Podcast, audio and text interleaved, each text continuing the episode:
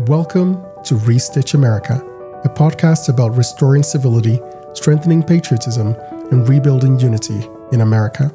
My name is Almohini Opari. As an immigrant for nearly two decades and a new American citizen, I created this show to help heal our national conversation, to rekindle our pride in our country, and to rebuild our sense of patriotism through optimism, civility, and willful positivity. Now sit relax, and let's restitch America. Welcome to Restitch America. My name is Amal Apari, and I'm very excited to be here with you today. So, today we return to our normal programming, and we have a guest here today. But before we begin, um, I want you to remember to go and like, comment, and subscribe to Restitch America to be notified when new content is available. Also, be sure to connect with our guests. And Martha today is going to be our guest, and um, you will love hearing from her. And I think her experience is going to bring you some insight that will open your eyes. So let's get into it. So, Martha, I'm going to give you a couple of minutes to describe who you are and you know, how you came to America. And then I'm going to share a little bit about how we met. Great. Um, well, hi, everyone. I'm Marta. Um, I am an immigrant from Cuba.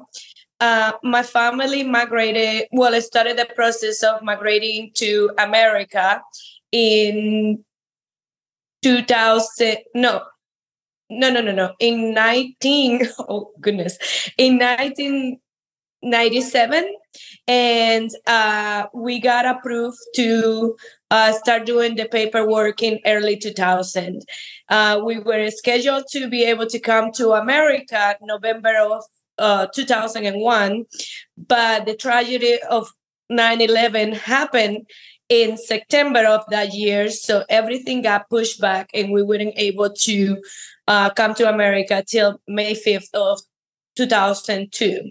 Uh, so I came as not a child, but I was a young adult. I was only 19 years old. So it was my family who started the process of migrating to America, and I came as a minor with them.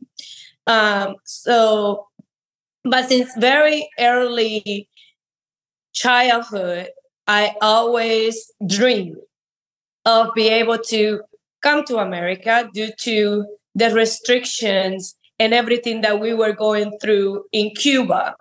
Uh, my dream was to be able to be part of a country that have freedom, that I didn't have to struggle to, you know, have the necessities like let's say notebooks, books, uh, pencils, stuff like that that a, a child needs for a school uh, I, I, didn't want it to. I, I always dreamed what it would have been to be able to have shoes to go to school, you know, because uh, I had to either inherit already used shoes from family member as my feet were growing, or and I always wanted to have what it was mine versus having to inherit from other people, which is fine. There's nothing wrong with it but it was just the constant struggle of am I going to have it? So I always thought of America as this grand empire where you can become anything and you can achieve anything as long as you do the right things and you know work for it so and that was the vision that my family had you know bringing me here uh, i remember that it was not so much for them to migrate to America, it was for me to be able to give me a better future. So that's how we came. Okay, that's a really good story. So um, we hear bits and pieces of information about Cuba. We understand, of course, that it is a socialist country um, mm-hmm. for the most part, and freedom is a little scarce. Every now and then we get um, a little glimpse into Cuba um, when there is, you know, protests or other things going on there. However, understanding the country, I think, is something that eludes a lot of Americans. And what that means is that some people have created ideas about Cuba that may not be accurate. And so we'll go a little bit into that discussion. But before we do that, we wanted to get to know you just a little bit. And so we're going to ask a couple of icebreaker questions, and then we'll see how that goes from there. So let's start with the very first one. What is your favorite childhood memory? Well, um, I do not have one childhood memory that I can highlight in a specific, being that I was the only child in my household, surrounded by adults that loved me very much and protected me very much. But they were, they had the responsibility to protect me at all costs and to provide. So I remember not so much of I don't want to say having a chaotic childhood, but my my the adults in my household was so focused on, you know, what is gonna be tomorrow that I, I, I do have a general I, I did have a general great childhood because of that, but it was more centered and focused on what was happening in Cuba. So I feel like, in a way, the system robbed me of a childhood, but the adults in my family tried to do the best they could to give me a decent childhood. Does that make sense? Like I yeah. still got to play. I still got to go to amusement parks. I mean, what was left of all amusement parks before Castro, you know, very rustic uh, playgrounds. But as you know, a child gets to enjoy anything as long as they have their family. So exactly that's what I can remember of my childhood. My family trying to protect my innocence and to protect my childhood the most they could. Okay. And and so I had general, you know, on let's say on Sunday. Sunday was my favorite day because it was the day that my mom would take me to watch uh, movies in this matinee theater that we have. That it was pretty much somebody living room with chairs and a TV, and they play movies, and that's how they make their living because you had to pay for the ticket. But that to me was like going to a theater, you know. so it was a great thing, and, and, I love that. So if I can think of any, that was my favorite time. That you know, it was a Sunday. There was uh, the adult school relaxed for like a couple of hours, and take me to the matinee, and then take me to eat ice cream if there were ice cream. Yeah, we we take a lot of things for granted and and people don't realize that being a child, like in certain parts of the world, is a very difficult endeavor. And and the kind of freedom that we have as children, um, that our children have in America, is completely different um, for other children in other parts of the world. I was lucky also to have a family, you know, that cared for me. My parents were pretty educated, and so my dad worked in the civil service, and because of that, I had a, I would say, a pretty great childhood, irrespective of all the things that were happening in the country as a whole. And so um, that's really good to hear that you at least your parents were able to carve out an existence for you that at least allowed you to be a little bit of a child and not have to worry about all the uh, things that were happening in the country. So, if you could be remembered for one thing what do you think that would be? I get highlighted a lot by my managers that I have very strong work ethics. and I think in, in, prior videos that you have uh, seen from me, I'm always very strong on working and working hard. So I think that is something that I will be remembered of. Like my work ethics are very strong. I'm also very committed. Uh, when I commit to a cause or to something, I do not stop until I achieve the goal. Uh, so I guess that makes me goal oriented. Uh, and I'm very loyal. so I believe that will be the three main things that okay. I will be remembered for. for a second there, sounded like I was interviewing you and telling you, tell me your strengths. yes. Well, I that guess those cool. are my strengths and something that people always have highlighted about me. So that is I good. Guess, that yeah, is good that's hear. what people notice. All right. So I want to share a little bit about how I met uh, Martha and it began i believe um, and i don't know if you've heard the story but it began when they i think there was the covid um, what do we call it the protests in cuba were going on and i watched as the media began to spin that story so the people were holding american flags and many people were saying libertad and they were calling for freedom and yet, when you listen to the media, the media said, oh, this was just about, you know, how the government handled COVID. And they're not really calling for, you know, freedom, the kind of American freedom that we know about. And I thought that was complete, you know, a fabrication. And we were denying the voices of the people in Cuba in favor of a narrative that was false. And so I saw a video where you responded to that um, sentiments. And then I also saw other videos of you explaining life in Cuba and kind of showing examples of what happens in Cuba. You showed, I think there was a video you showed the lines when, you know, the food comes and people line up to go get food and things like that. And these were pictures that I'd never seen before. So immediately I saw that I I followed you and I said, I, I want to learn more. And since then, I have been following you and learning more about your experience there and then here. So let's jump into kind of growing up in Cuba. What do Americans not understand about Cuba and the experience of just life in Cuba? Not forget about, you know, what happened in the past, the revolution. We know a lot about that. But for a person today who is born into Cuba, what does life look like for them? Well, um, what a life was for me, uh, the years that I, I, I lived there, um, you know, I, I was a young adult, so I didn't have to go through the struggles of having to work and uh, provide for a family because I was still under my family's wing.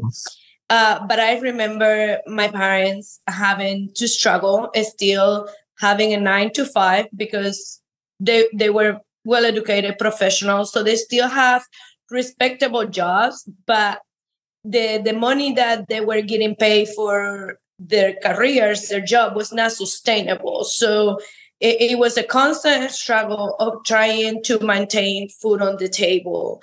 Um, the lines that you are speaking of is uh, for the food is like uh, the first of the month every month uh, the government replenish the the bodega, which is like the stores uh, for food, and then um, so it, it gets on the first of the month and on the fifteenth of the month. So you have to go with a um, it's like a little book about it, it's like a coupon book and let's say if your household is a family of five you you present the book whenever you go to buy the products uh, um, which whether it is you know rice meat eggs like the essentials. And uh, according to how many people are living in your household uh, you get uh, serve a portion of what the government think it will be sustainable for 15 days. Uh, which often you run out of food a week and a half into the two weeks period. And so that's when it comes to the food, that's how you do it. And then uh and, and it's like that for everything, for like for like the meats, for like the the dry products, which is the rice, the the beans, the sugars, the stuff like that. And then you have another store where you go get vegetables, which often there's none. so uh, you know, that's pretty much what, what, you do when it comes to the food uh, you are not allowed to farm. Um, you are not allowed to um, to grow your own. Um, so you can raise the most you can raise at home would be pigs and chicken, but you're not allowed to farm cows or you're not allowed to fish when it comes to like shrimp, lobster, stuff like that. There is a lot of that on the island. Of course, we are surrounded by water in the middle of the Caribbean, but it, that belongs to the government and they use it for tourism purposes. So if you go to Cuba, you get to experience the best of what the island gets to offer. And this is where the narrative come. All these american celebrities and elites have gone to cuba and they're, they're like oh but there is food. I'm eating lobster. I'm eating steaks. I'm eating this. I'm eating that. Eh, but that is just reserved for government authorities like the president and you know and then like the elites that go from other countries also tourists that go from other countries so they can send out look how great cuba is doing socialism is amazing while the cuban people are on a restriction of food and on living in inhumane conditions because having to cut down and eat very minimum so you can stretch out the portions that the government give you is is inhumane. I remember uh, one time as a child i was hungry and uh, my mom had cooked um, chicken. And so and i just couldn't wait.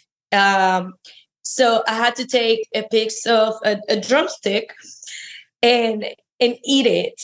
And when my mom got home, because I was with my great grandparents, um, I I was terrified to tell her, which nothing was gonna happen to me. Of course, my mom was not gonna be mad that I fed myself, but I was terrified to tell her that I took one of the drumsticks that was gonna be shredded and divided in among five people for that night, you know. And she, she was like, "Don't worry, it's okay. We'll figure it out. So that is the life of humans you know you have to ration yourself after the after the government already rationed for you so you can just do something that is so essential for us which is eat wow. um so this is this is very eye opening for me. So this whole idea about not being able to farm and and raise, you know, plant your own vegetables, plant your own food, like do, was there ever a reason given for that idea? Why couldn't you just feed yourself by planting?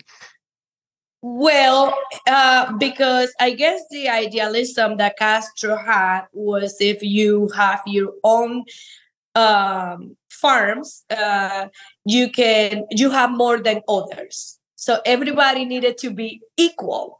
So what he did when he took power was take from uh, the farmers everything, their land, their uh, their factories, uh, and everything became government owned. Like that, he could distribute it among everybody equally, so nobody would have more food than someone who's just not doing anything for themselves.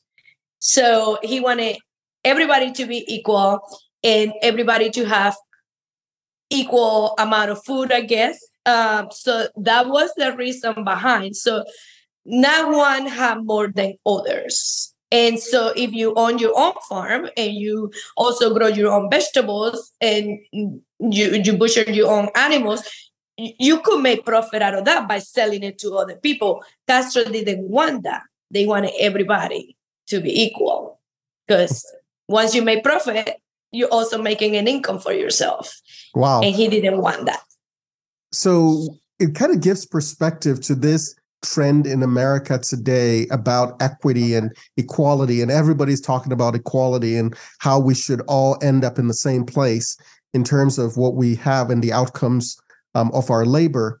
And it's, it's kind of very interesting when you see it in practice to see that in most cases it doesn't work that anytime you you try to suppress individuals to attain equality you end up with creating misery for everybody and absolutely everybody he, down he regulated something that is so essential for humans to be able to bring that equality and then everyone became equally hungry we were equal, equally hungry, equally starving. Uh, I, I, mean, if you see the, the the videos that I had shared and the pictures where people are eating whatever they can find from dumpsters, from the streets, it, it's just heartbreaking. It's inhumane to see that is still up to this day the successor of Castro's are still following those idealism and still putting them into you know into place whenever but they just try to brush it off and hmm. and the funny thing is that even though they claim this you know goal of equality the people who are at the top don't live like that right? No absolutely not. Exactly. If, if you see the president uh the current president which is Díaz-Canel and his wife, uh, they are living top of the line, just like any other world leader, you know. Uh, very nice clothing, very nice uh, footwear. They are going to the most expensive resorts and, and restaurants and eating and drinking and having a very lavish life. What the people under them, what the Cuban people are scraping what they can to survive. That is wow. So, one other thing we hear a lot about Cuba is that apparently Cuba has some really great healthcare. Like we hear it from people like Michael Moore. Like healthcare is universal, it's free. Cubans just have great healthcare, and America should be looking to countries like Cuba for ideas about healthcare. What do you think about that? Uh, yes, it's true. The healthcare is free. Um, you can go. you can go to a hospital and wait many hours to be seen, and once you get seen by a doctor, um, they will treat you if they have the resources to treat you, if they have the medications um, the the hospitals are in terrible conditions. Uh, they constantly uh, collapsing. You do not have your own uh, room. You know, like let's say my grandma last week, she um, she suffered from a little bit of a cardiac arrest, and she had to be taken to the hospital. Uh, while I talked to my mom and, and everything, her the nurses, the, the doctors, everybody was very attentive. They put her in her own room. Uh, she had everything accessible to her. They were checking on her constantly, running tests, making sure everything was well done with her.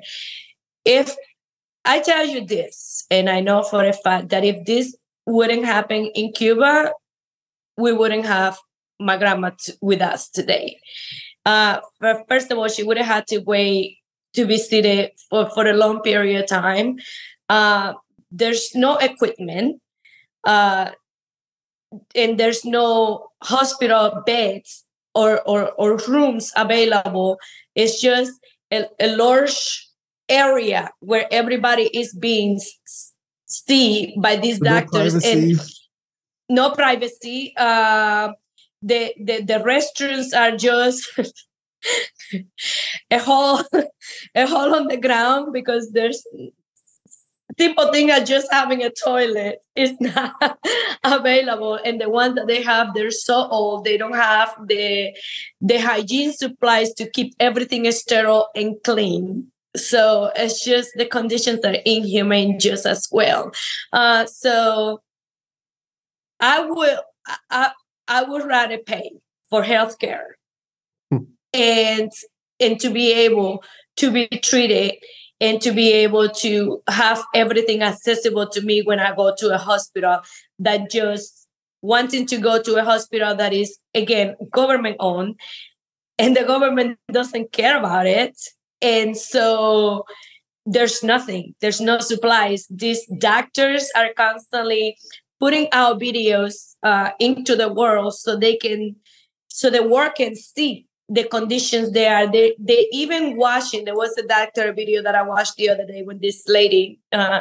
she was washing her surgical gloves.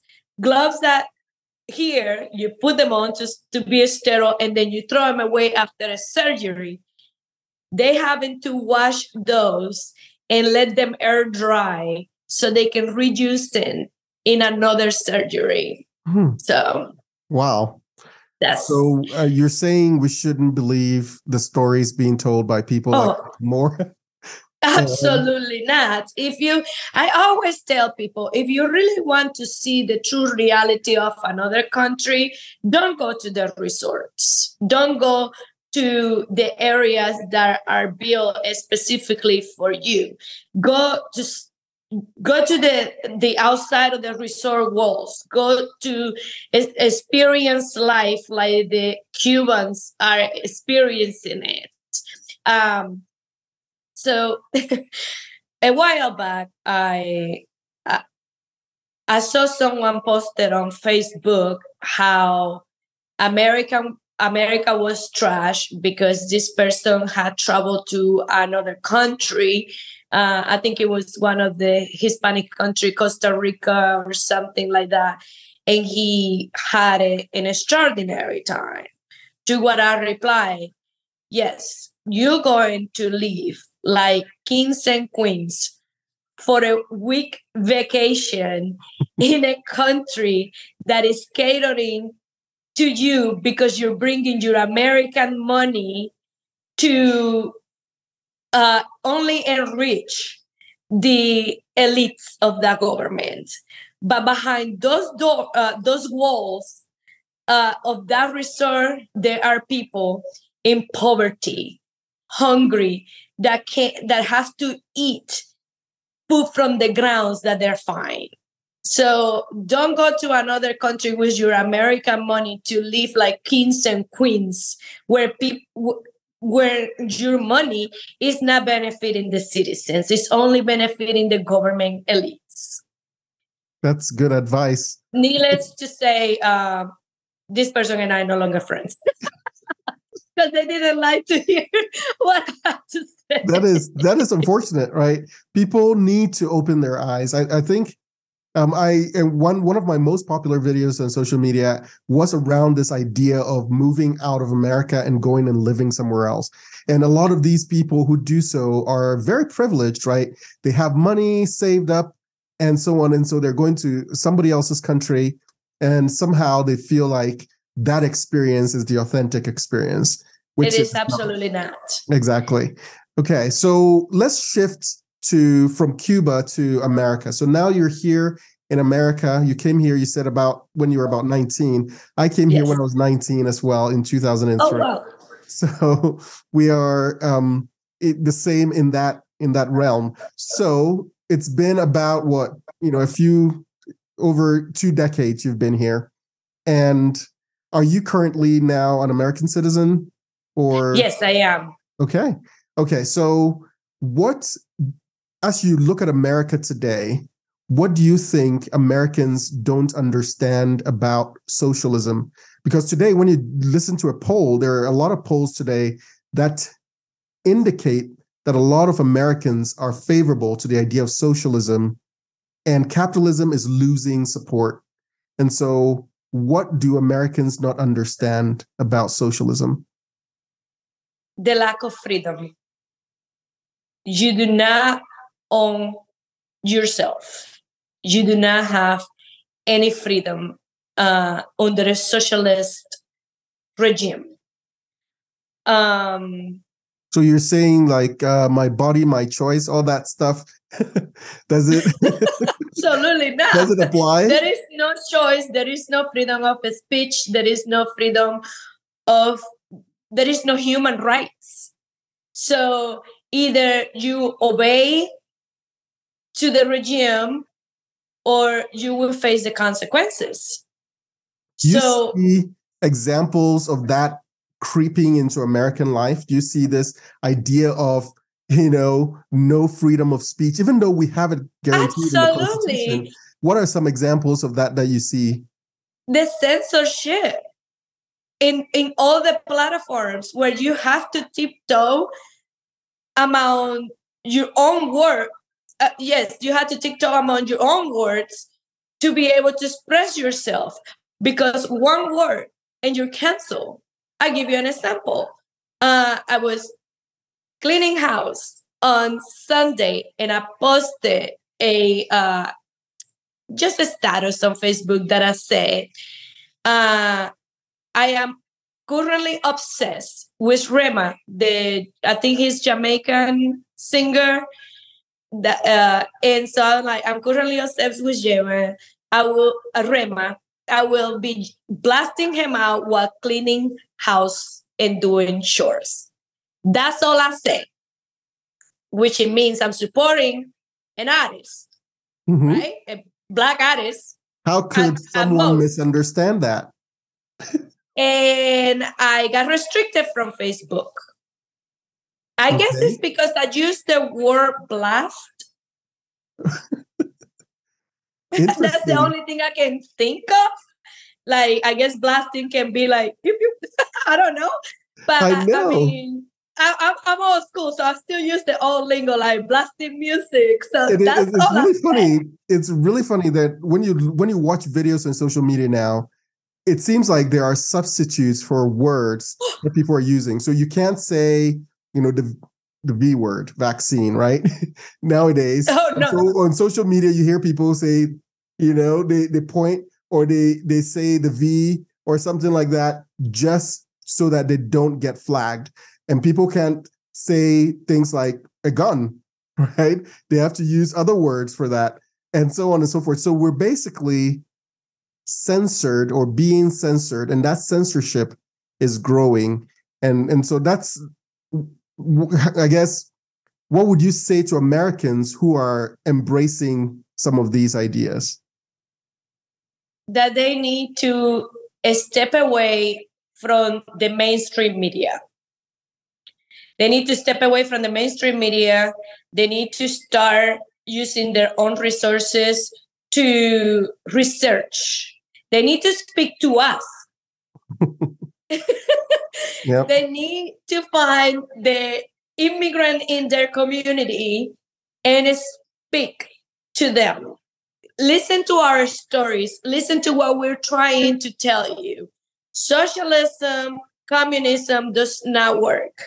It is it's an obsolete idealism. Uh, It, it was put into place hundreds of years ago to bring this equality among everyone, but it does not work because at the end of the day, there's no equality because the government and the elites will get richer and, and the citizens will get poorer. That's the only thing. So, yes, there's equality among the citizens. Everyone will be equally poor, equally hungry, It's sad. It's sad. Yeah. It's just a sad situation. It just doesn't work. So my, my my advice for the American people is to get away from the mainstream media, do your research, uh, talk to us that are trying to to bring awareness, because we left those countries in hope for a better future, a better life, came to this amazing empire that is now crumbling in front of us. It's like we are reliving in, in- a loop. It's like we are Exactly. in a loop, and it's very scary. Like I, I, I did not come to this country full of hopes and dreams. So 20 years later, I can see happening what I left. It- it's kind of like a PTSD. It is a trauma that that I'm having to relieve. Wow, I've never seen it put that way, but definitely as an immigrant, um, I think our perspective is very important. and we need to begin to speak up. For a long time, you know, I just became a citizen two years ago. Um, I'm congratulations. Towards my two year anniversary in June, and before I became a citizen, I always felt like I don't, I can't speak out. I'm not. I'm just here as a guest. You know, if I speak out, it's not my place. I'm not, you know, a citizen of this country. And so, even though I posted things here and there, I was never very, very vocal about what was going on in the country. But now, I am I'm telling all immigrants, you don't have to wait to be a citizen to speak out about the things that are happening here. And you don't have to silence yourself because Americans really need to know and understand that our country is going in a direction that will end up exactly like the places we left to come here. And and so uh, some years ago I actually started a foundation. I haven't done much with it, but I called it Legal Immigrants for the Restoration of America. So Legal Immigrants for the Restoration of America. The, the title is LIFTRA, L I F T R A. And I'm going to give you a formal invitation to sure. join an organization like that. And this is something that I'm, I'm looking right now for founding members so that we can set up something. And the goal of that idea is to bring together legal immigrants to share their stories so that Americans can begin to hear what is happening, why we came here, and what we are seeing happening to our American society. And so that this is something I'd, I'd love to invite you to join. Thank you can, so much. we can find a group of legal immigrants, maybe, you know, we find about 10 people and we actually establish this organization because I want those stories to be told. I want you, people like you, to share your experiences with um, other Americans. And I want us to be able to raise funds so we can amplify the voices of legal immigrants so they understand, so that Americans can understand what they're losing if they follow this path that we're going on. Absolutely. Thank you for the invitation. Actually, as soon as you said that you're trying to find more uh, legal immigrants to be part, a couple of them came to mind that are from here, from my city, that are very involved in keeping America free. exactly. I, I think a lot of people don't realize how fragile our freedom is. People don't realize that we can lose it in a blink of an eye. And I believe what happened during the COVID pandemic gave us a vision into what could happen because we went from a relatively free country and overnight we suddenly became something completely different. And, and not only did we become different, but the government scared people enough for them to give up their rights. And not only to give up their rights, but also to become basically agents of the government. And so you saw all these people who were berating other people, insulting other people, calling them names because people refused to either wear a mask or or do certain things. And so basically Americans became agents of the government to harass their fellow citizens.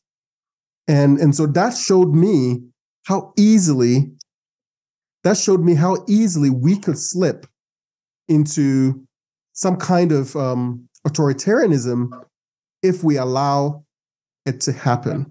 And that's why we need to speak up very vocally about this. So, um, as we we wrap up here, um, what would you say is the what we should do, especially with our children.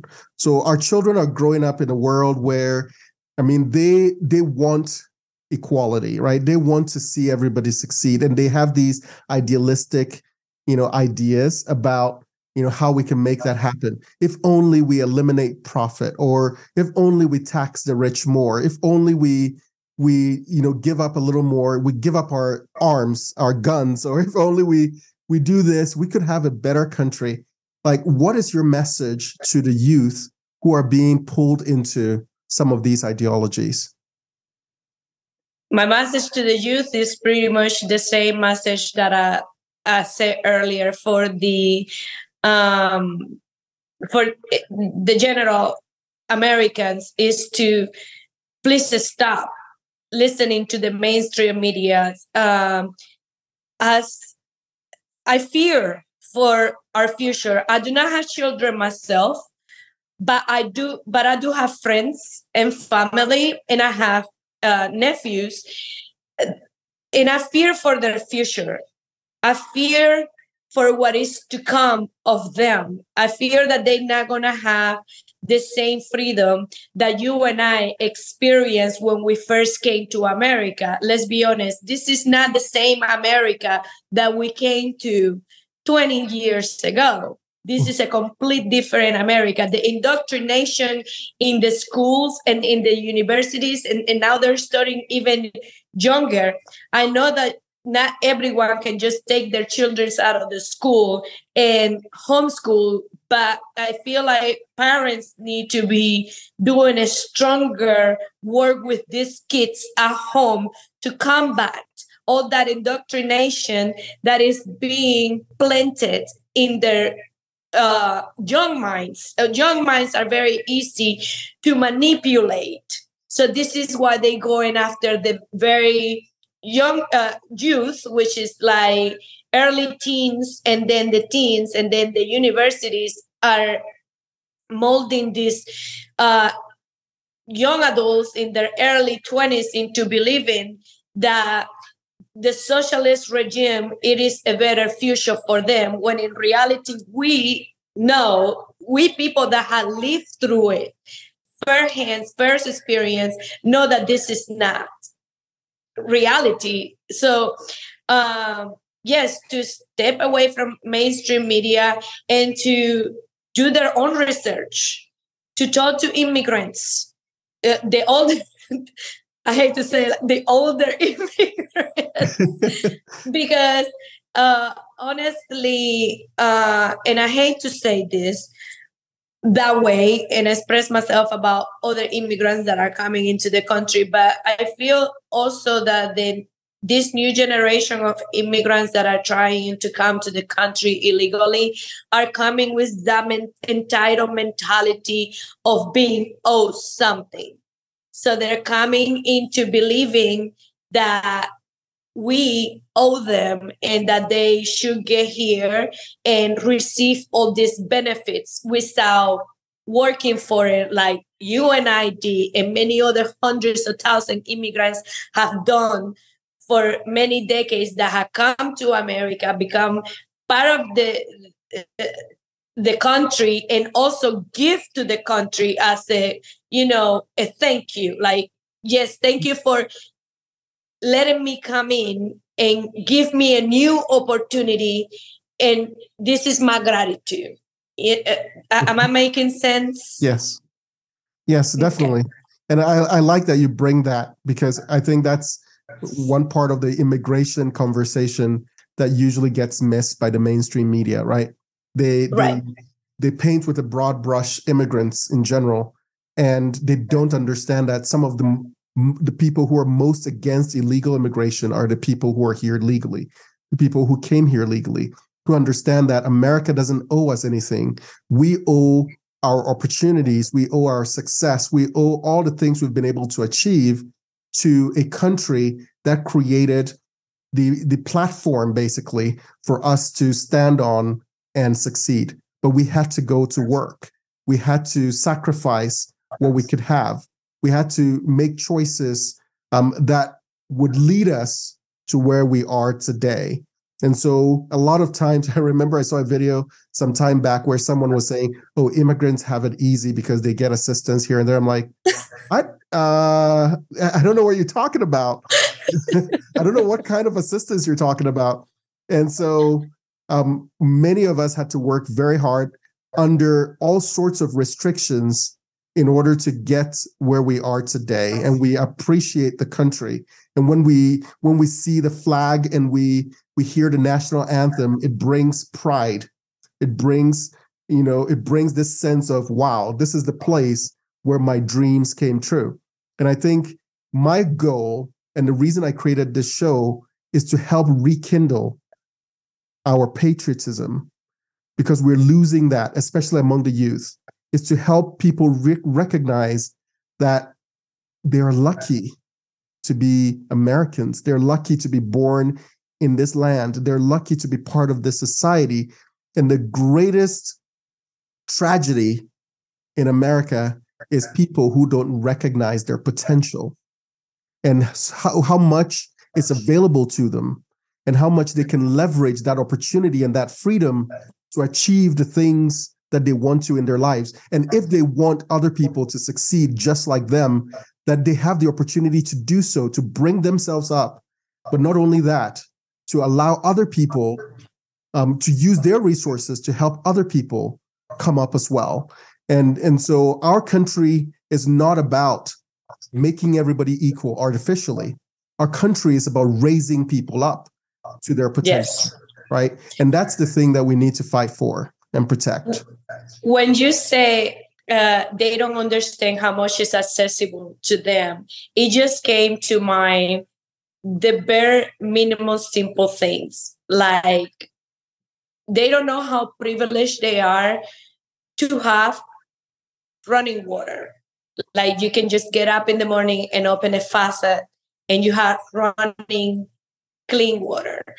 They don't understand how lucky and privileged they are to have electricity. Uh, to not have a government that regulates when you can and cannot have power. I mean, they don't know how lucky they are to be able to have a kitchen with a, a stove that runs on either electricity or gas. Um, I did not have those things growing up. I had to, as a child, help my family to stand in line with buckets to get water and then walk a couple of blocks with two buckets about this big on each hand. No child who have to do should have to do that. They don't understand how many nights we have to have the windows open because it was so hot because the government had cut off the electricity for several hours during the night. So you couldn't sleep. Then you, open the windows and then the mosquitoes come in. So it was you know like we adapted to those circumstances because I, I believe that humans can adapt just to anything but is the government pushing you to the limits to how much can you adapt to? So those very simple things. I remember one night doing homework doing the candlelight and my hair got on fire because I was just a small child trying to do my homework to have an education to better myself under candlelight. And then next thing I know, I, I know it's my hair is on fire. You know, simple things like that. It's, it's funny. It's part of, mm-hmm.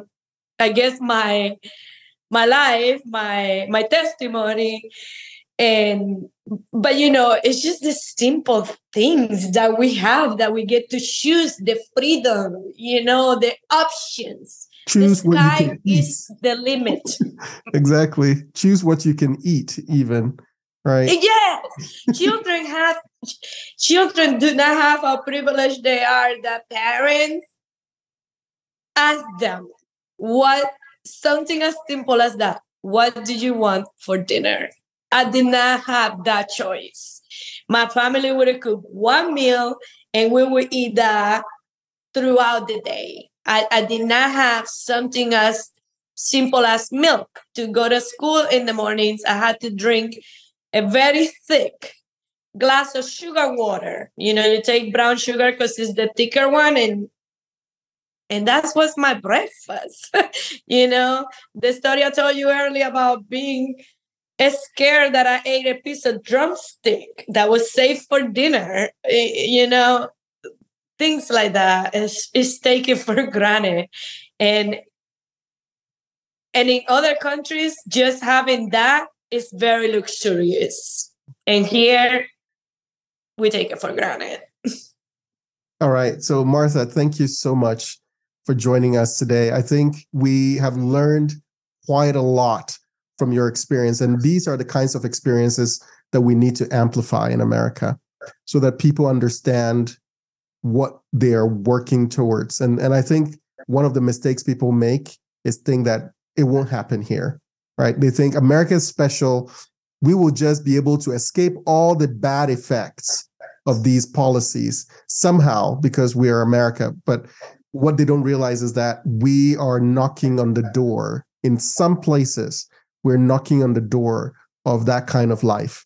And we need to hear experiences from people like you to help people find that right perspective to make sure that they are not uh, mistaken in their imaginations. And so the young socialists in America, their slogan is we will do it better. We're not going to make the same mistakes. That was not true socialism. We know true socialism and we will do it better. They're not learning from history. And there is a reason and an advice that I actually tell people is go to the library, look at the old history books that are becoming obsolete. Because if you now go in the comfort of your own house and get on Google, I don't know if you had noticed this, Alma, but everything in Google is losing their old translation and they are being revamped because that's the way that they have. They know these kids don't want to read a book. So books are becoming obsolete. And if they go into Google, they get the information they want them to get. Mm-hmm. So if you look at meanings and and everything is Google is changing. So I tell people go to a library and please look at the old history books. All the information that you need is in there which I believe that Google is part of the mainstream media and do your own research. Okay. Thank you so much once again for joining us today.